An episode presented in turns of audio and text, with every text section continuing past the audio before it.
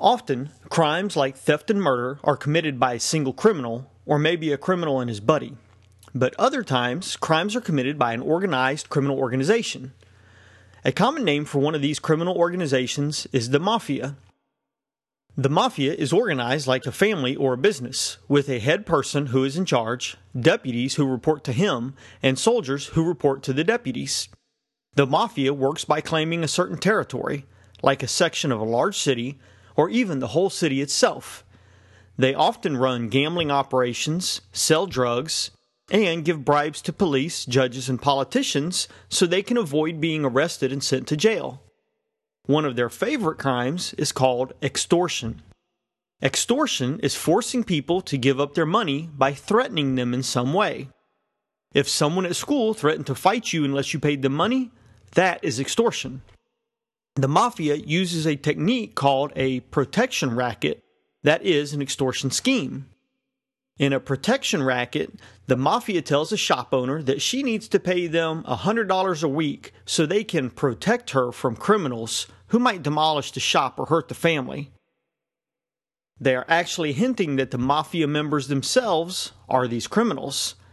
So, what they are really telling the shop owner is that if they don't pay the money, they can definitely expect to have their shop or family hurt by the mafia. They call it protection, but it is actually a threat.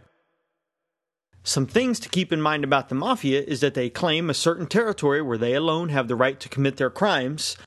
They are organized by having less important members report to more important members, and their favorite crime is extortion, or threatening people with harm if they don't pay protection money. You might already be seeing a similarity between the government and the mafia. The government also claims the right to rule over a certain territory, whether it is the city limits, the county line, the state boundary, or the borders of a nation. The government claims for itself the right to perform actions that it says are illegal for regular people like us to perform.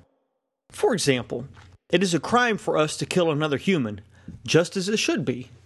But the government can murder people using the death penalty.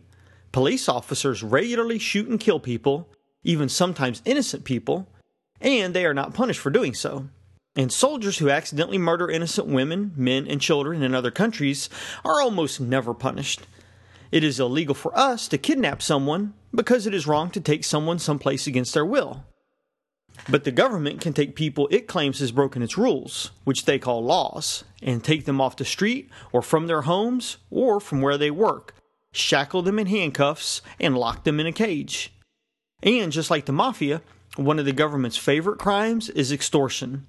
It is illegal for us to take someone's property without their permission, but the government gives itself the right to run a protection racket like the mafia does.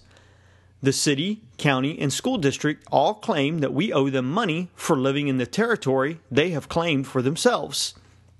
Some people pay the money because they appreciate the services that are provided, like government run schools, libraries, and parks. But other people don't use these services and don't want to pay for them. But just like the mafia will rough up a person or destroy their business for not paying protection money, the government will also take actions against anyone who doesn't pay the money they claim is owed to them. That might include taking money from their paycheck they earn at work, kidnapping and locking them in a cage, stealing money from their savings account, or taking their home from them and selling it in an auction. The government actually has more power than the mafia does to ruin someone's life. While everyone believes that what the mafia does is wrong, most people accept what the government does as right and acceptable. Government run schools teach that a part of living in society is paying the government the protection money. Except, instead of calling it protection money, they call it taxation. And that word confuses people into believing that it is okay for the government to take their property.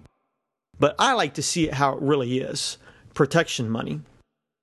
The letters we get from the government claiming that we owe them money never state that if we refuse to pay that we will be kidnapped and caged or have our property stolen from us.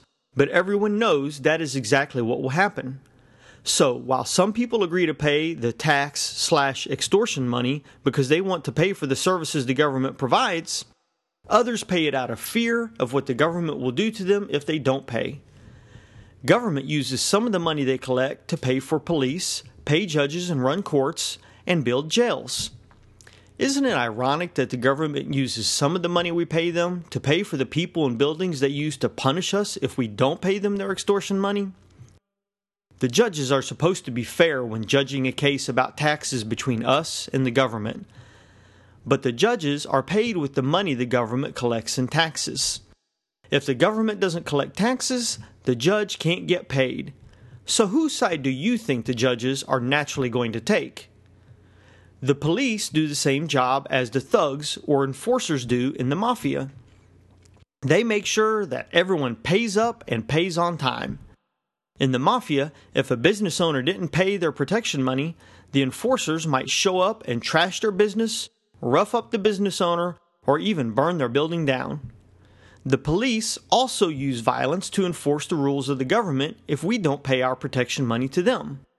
They can show up at your home, job, or see you on the street, lock you in shackles, take you away, and lock you in a cage until a judge hears your case.